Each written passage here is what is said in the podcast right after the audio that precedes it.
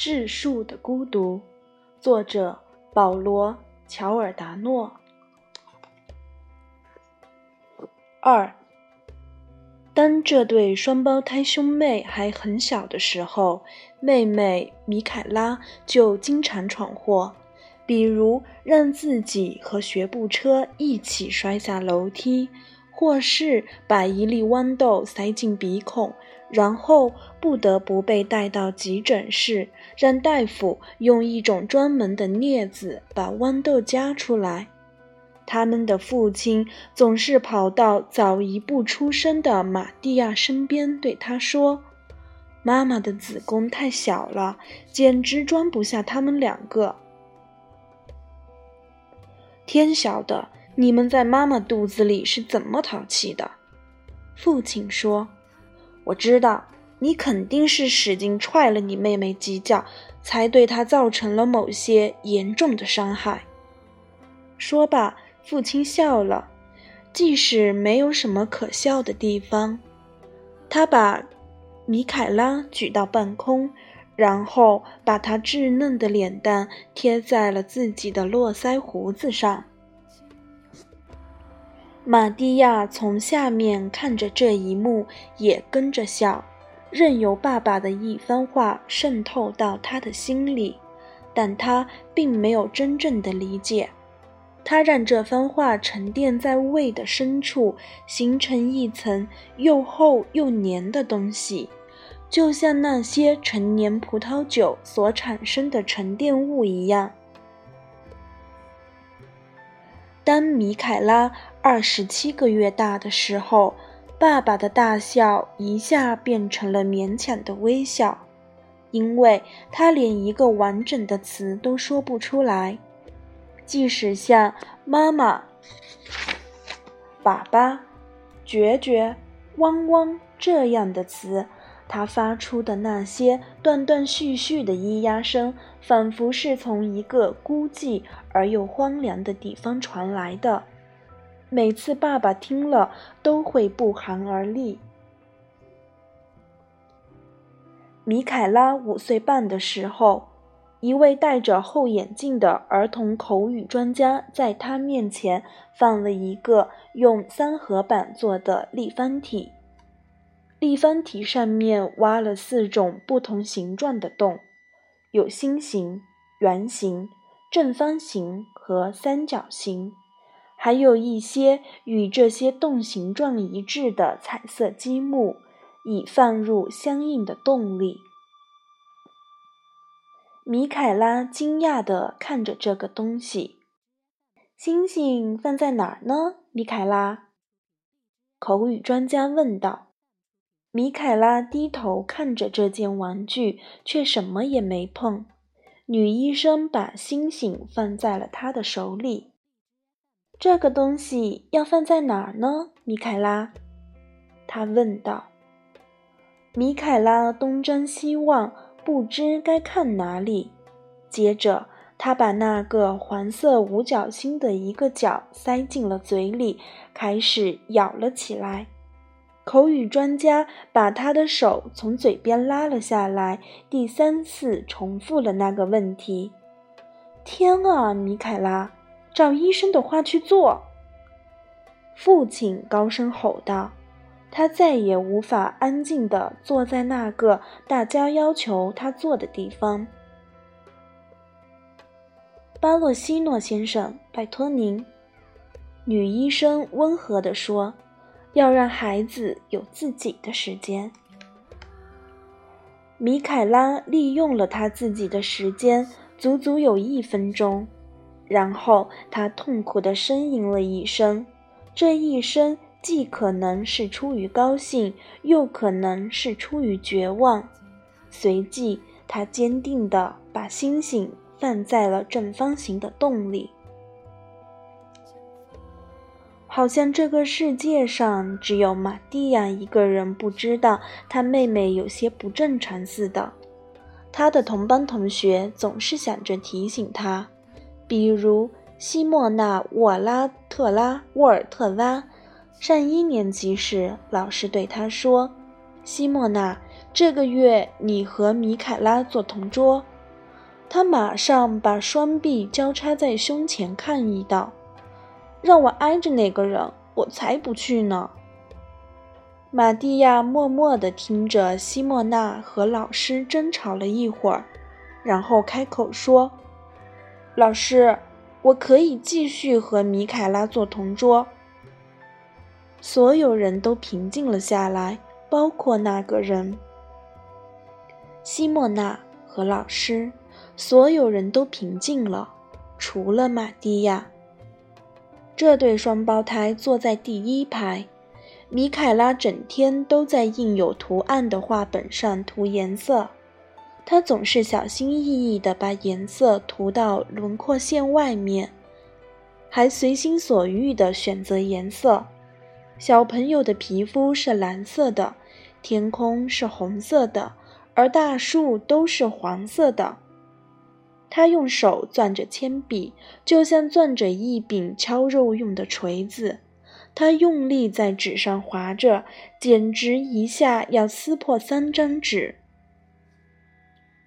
玛蒂亚坐在他旁边学习读书和写字，他学会了四则运算，而且是班上第一个会用进位制做除法的学生。他的大脑仿佛就是一个运算精准的齿轮。和他妹妹那个有严重缺陷的大脑一样令人不可思议。有时候，米凯拉会坐在椅子上摇来摇去，疯狂地挥舞双臂，就像一只落在捕虫网里的蛾子。他的双眼变得非常阴郁，老师呆呆地注视着他，比他本人还害怕。同时，依稀的希望这个弱智女孩有朝一日真的能够飞走。后面几排的同学有的开始窃笑，有的则用嘘声加以制止。每当这时，玛蒂亚都会站起身，轻轻抬起椅子，以免在地面上画出噪音，然后走到米凯拉的身后。此时的米凯拉正在忽左忽右地晃着脑袋，他双臂挥舞的速度已经非常快了，以至于玛蒂亚都担心他们会折断。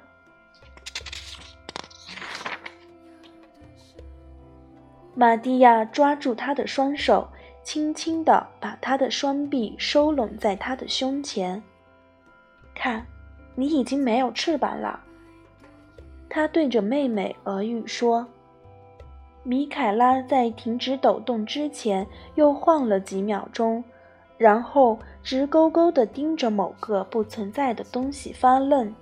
几秒钟后，他又开始折磨他的图画本了，仿佛什么都没发生过。”玛蒂亚重新回到座位上，低着头，耳朵因为尴尬而变得通红。老师继续讲课，直到小学三年级，这对双胞胎还没有收到过班上任何同学的邀请去参加他们的生日聚会。妈妈对此已有察觉，早打算为这对双胞胎举办一个生日聚会，以解决这个问题。但是在餐桌上。巴洛西诺先生否决了这个提议。他说：“看在上帝的份儿上，阿达莱，现在这样已经够让人头疼了。”玛蒂亚长舒了一口气，而米凯拉已经是第十次弄掉了他的叉子了。从那以后，再也没有人提起这件事。后来。在一月的一个早上，里卡尔多·佩洛蒂，一个满头红发、嘴唇厚得像狒狒的男孩，来到玛蒂亚的座位前。“嘿，我妈妈说你也可以来参加我的生日聚会。”他眼睛望着黑板，一口气说完。“还有他。”他指指米凯拉。又补充了一句：“米凯拉正细心地把他的桌面当做床单一样抚平。玛蒂亚的脸因激动而变得麻木，他连忙道谢，但里卡尔多却已经如释重负般的走开了。双胞胎的妈妈马上进入了兴奋状态，带着他们去贝纳通买新衣服。他们一连转了三家玩具店，但每一次阿黛莱都不是十分满意。里卡尔多有什么爱好？这个他会喜欢吗？他一边掂着一盒一千五百片的拼拼图，一边问玛蒂亚：“我怎么知道？”儿子回答他说：“他毕竟是你的朋友啊，你应该很清楚他喜欢什么样的玩具。”玛蒂亚并不认为里卡尔多是他的朋友。但这件事他无法向母亲解释清楚，他只是耸了耸肩。最后，阿黛莱决定买一个乐高牌的宇宙飞船，那是玩具部里包装最大也最贵的玩具啦。妈妈，这个太大了啦！儿子反对道：“胡说！你们是两个人，你们不想在朋友面前没面子吧？”玛蒂亚非常清楚，不管有没有乐高，他们都会没有面子。只要和米凯拉在一起，就不可能有面子。他也非常清楚，里卡尔多邀请他们去参加生日聚会，只是因为他父母要求他这么做。到时候，米凯拉一定会一直缠着他，还会把橙汁打翻洒在身上。然后开始小声的哭泣，就像平常他累的时候那样。玛蒂亚第一次觉得还是待在家里比较好，或者应该说，他觉得最好是把米凯拉留在家里。妈妈，他犹豫的开口说：“阿黛莱正在手袋里找钱包。”啊？玛蒂亚吸了一口气。米凯拉非要参加生日聚会不可吗？阿黛莱猛然停住手，直勾勾地盯着儿子的眼睛。收银员漠然地看着眼前的这一幕，张着的手在货物传送带上方等着收钱。米凯拉则正在把货架上的一盒盒糖果乱放一气。玛蒂亚的脸颊滚烫，准备着要挨一记耳光，结果却没有挨上。他当然要去，母亲只说了这么一句，问题就算解决了。他们可以自己去里卡尔多家，只要走上十分钟的路，三点刚到。阿黛莱就把这对双胞胎推出了家门。快点，否则要迟到了。记住，要谢谢人家的父母。阿黛莱嘱咐道。然后他又嘱咐玛蒂亚：“照顾你妹妹，你知道，脏的东西她是不能吃的。”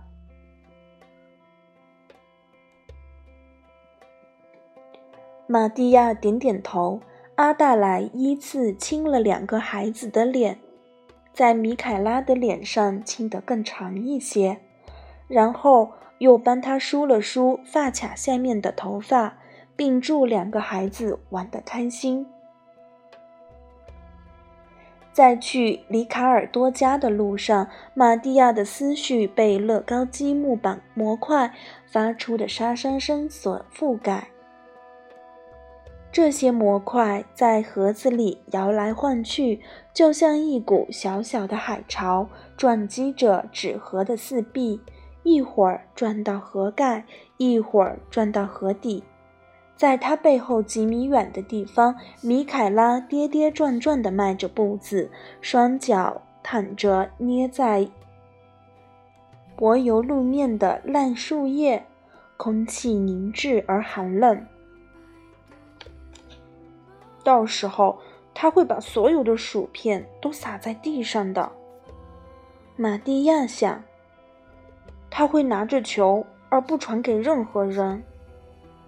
你能快一点吗？他回头对妹妹说。因为米凯拉突然蹲在了人行道中间，用一个手指头折磨一条虫子。米凯拉看着哥哥，好像是久别重逢一样。他朝他笑了笑，然后跑了过来，拇指和食指间还捏着那条虫子。看你多恶心啊！把它扔了。玛蒂亚一面命令他，一面往后的往后退着。米凯拉又看了一眼虫子，好像在问自己：他们是怎么跑到自己手上来的？他随即扔掉虫子，歪歪斜斜地朝已经在几步之外的哥哥跑了过去。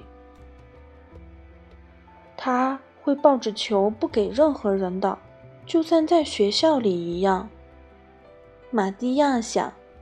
他看着这个双胞胎妹妹，他有着和自己一样的眼睛、一样的鼻子和一样颜色的头发，但他的大脑却笨得该扔掉。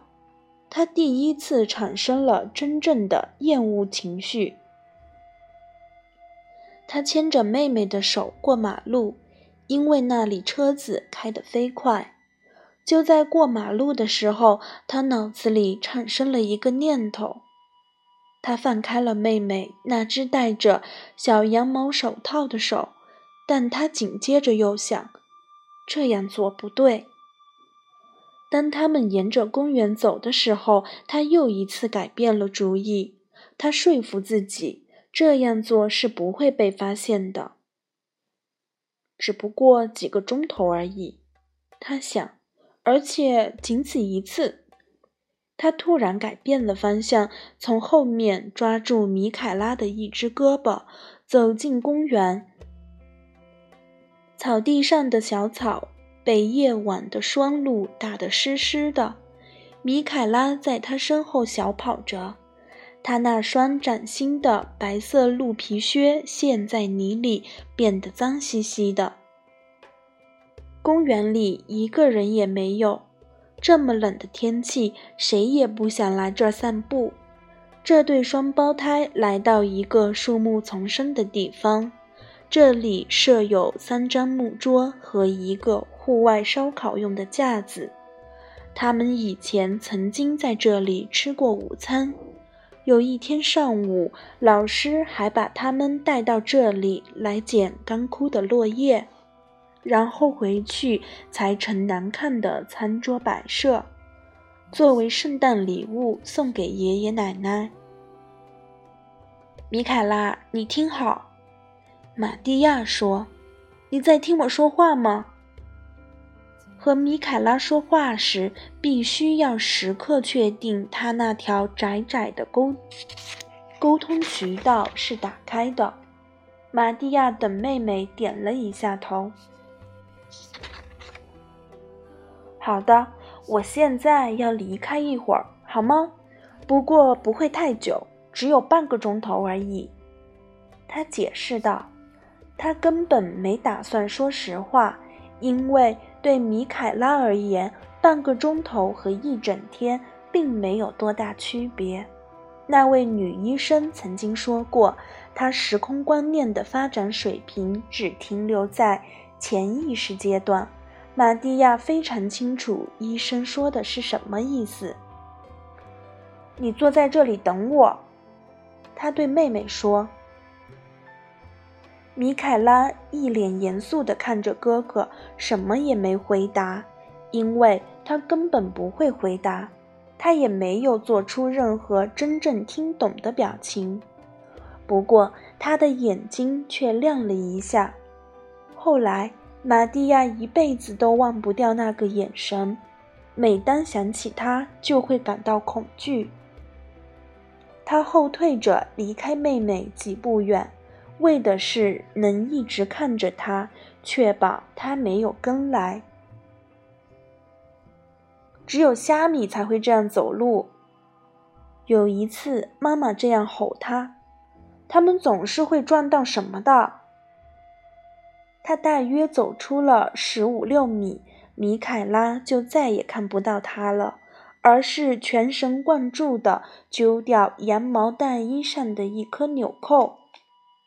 玛蒂亚转过身跑了起来，手里紧抓着那盒礼物。盒子里两百多个塑料模块互相碰撞着，似乎想要对他说些什么。你好，玛蒂亚。里卡尔多·佩洛蒂的妈妈打开门来迎接他。你妹妹呢？她发烧了。玛蒂亚撒谎说，但不严重。哦，真遗憾。里卡尔多妈妈说，但没有显出丝毫遗憾的样子。她闪开路，让玛蒂亚进去。里卡，你的朋友玛蒂亚来了，过来打个招呼。他转过身，朝走廊里喊道：“里卡尔多·佩洛蒂从地板上滑了过来，一副不情愿的样子。”他站在那里看了玛蒂亚一秒钟，并寻找着那个弱智女孩的踪影。然后他松了一口气，说了一声“你好”。玛蒂亚把那袋礼物举到佩洛蒂夫人的鼻子底下。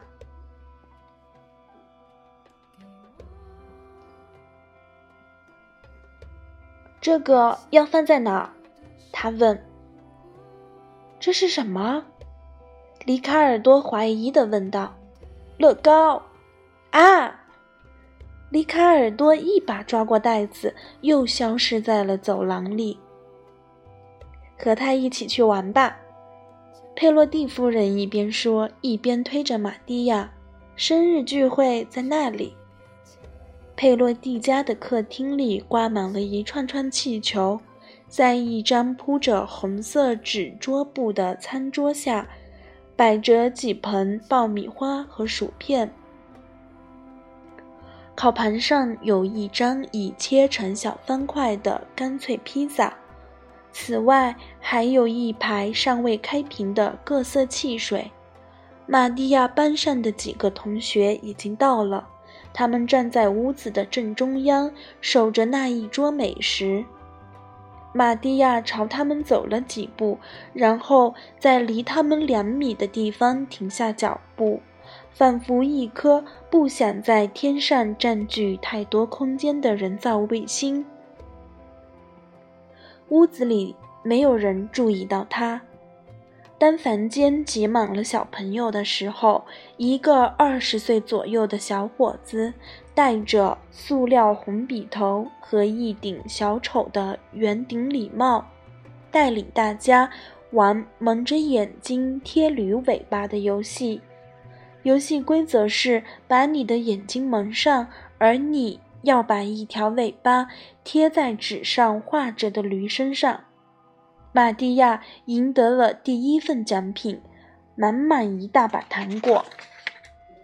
但这是因为他从眼罩下面偷看了，大家叫喊着起哄，说他耍赖，而他则满心羞愧地把糖塞进了口袋。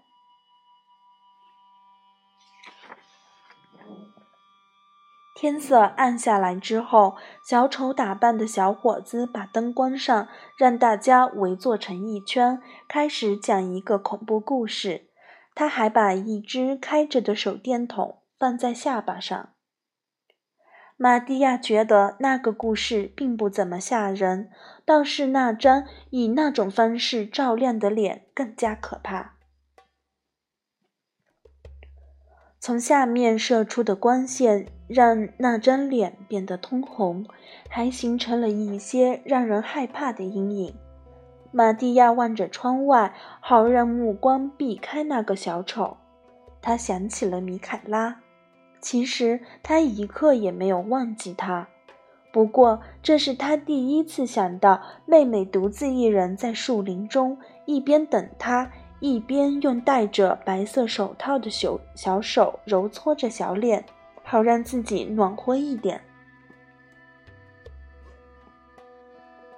他站起身来，就在这时，里卡尔多的妈妈捧着插满了蜡烛的蛋糕走进了这个漆黑的房间。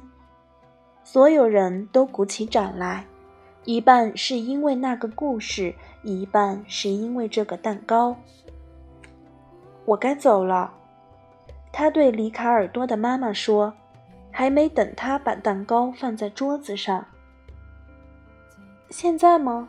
可是要切蛋糕了呢。对，就是现在，我得走了。里卡尔多的妈妈从蜡烛的光芒上方望着他。在这种光线的照射之下，他的脸上也布满了吓人的阴影。其他的小朋友全都安静了下来。好吧，佩洛蒂夫人犹豫着说：“里卡，送你的朋友出去。”可是我得吹蜡烛呀。聚会的主角抗议道：“照我说的去做。”他母亲命令他，眼睛却始终盯着玛蒂亚。玛蒂亚，你真讨厌！有些小朋友笑了出来。玛蒂亚跟着里卡尔多走到大门口，从一大堆衣服下面拿出了自己的大衣，然后说了声谢谢和再见。而里卡尔多什么也没说。在玛蒂亚身后关上大门，然后就跑回他的蛋糕那里了。在里卡尔多家公寓的院子里，玛蒂亚回头看了一眼那扇亮着灯的窗子，同学们的喊叫声从窗下缝隙里飘了出来，传到他耳朵里的时候已经很微弱了。就像每天晚上，妈妈把他和米凯拉送上床睡觉以后，从客厅电视机里传出来的那种让人感到踏实的低声细语。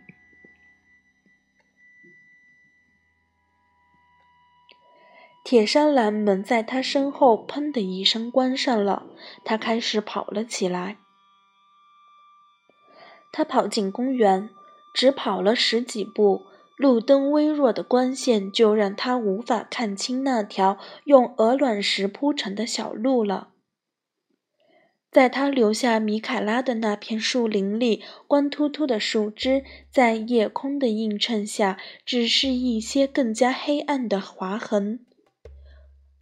只要从远处望过去，玛蒂亚就能肯定，她的妹妹已经不在那里了。这种预感既清晰又无法说清楚。他在离那条长椅几米远的地方停下脚步。就在几个钟头之前，米凯拉还坐在那里，全神贯注地弄坏自己的大衣。他站在那里，仔细地听着，直到呼吸平缓下来，仿佛妹妹会随时从哪棵大树后面冒出来。嘴里咕咕地学着鸟叫，迈着他那歪歪斜斜的脚步朝他飞跑过来。玛蒂亚高喊着米凯拉的名字，却被自己的喊声吓了一跳，于是降低了呼唤的声音。他走进那些木头桌子，把一只手放在米凯拉曾经坐过的地方。这里。已经与周围的一切一样冰冷了。他可能是觉得无聊，自己回家去了。他想。可是他根本不认识回家的路啊，而且他也不会自己过马路。玛蒂亚看着眼前这个消失在黑暗中的公园，不知道走到走到哪里是个头。他不想继续走下去，却别无选择。他走路时踮起脚尖，不想把鞋底下的落叶踩得沙沙作响。他不断的东张西望，希希望能发现米凯拉蹲在一棵树的后面，偷偷的观察着一只甲虫或是别的什么东西。他走进儿童游乐园的围廊，努力回忆着在星期天下午的阳光下那架滑梯所呈现出来的颜色。当时妈妈受不了米凯拉的哭闹，只好允许他上去滑一两次。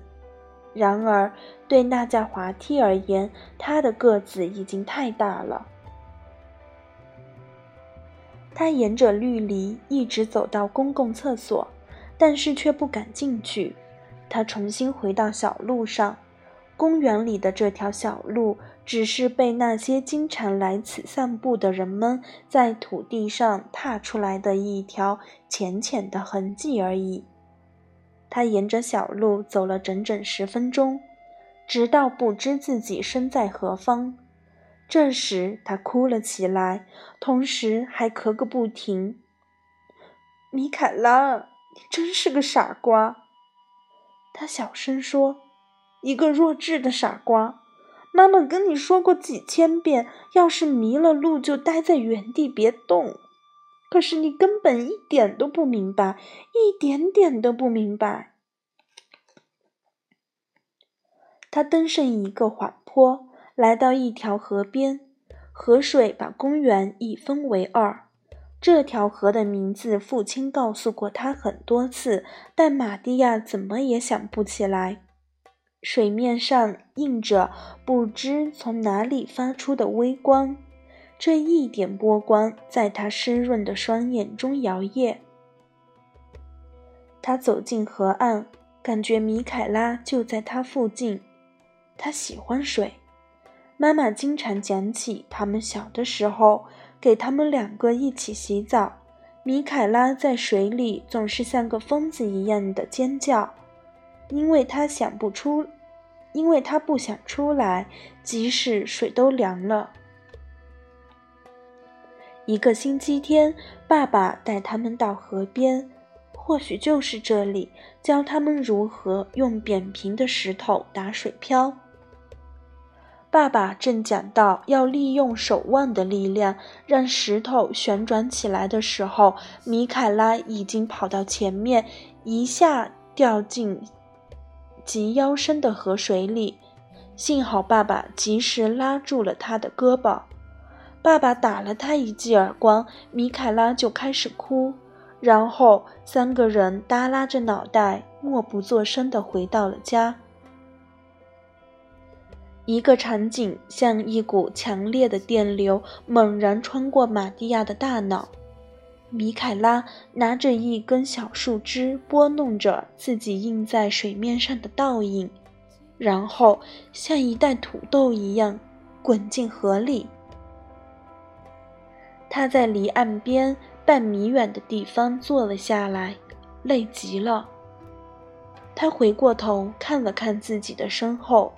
看见了那片还要持续好几个钟头的黑暗，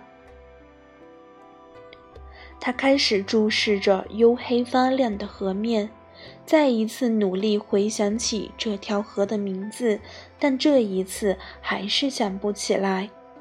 他把双手插进冰冷的泥土里，河边的湿气已经让泥土变得十分柔软。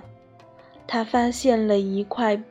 玻璃瓶子的碎片，那是某个狂欢夜后遗留下来的利器。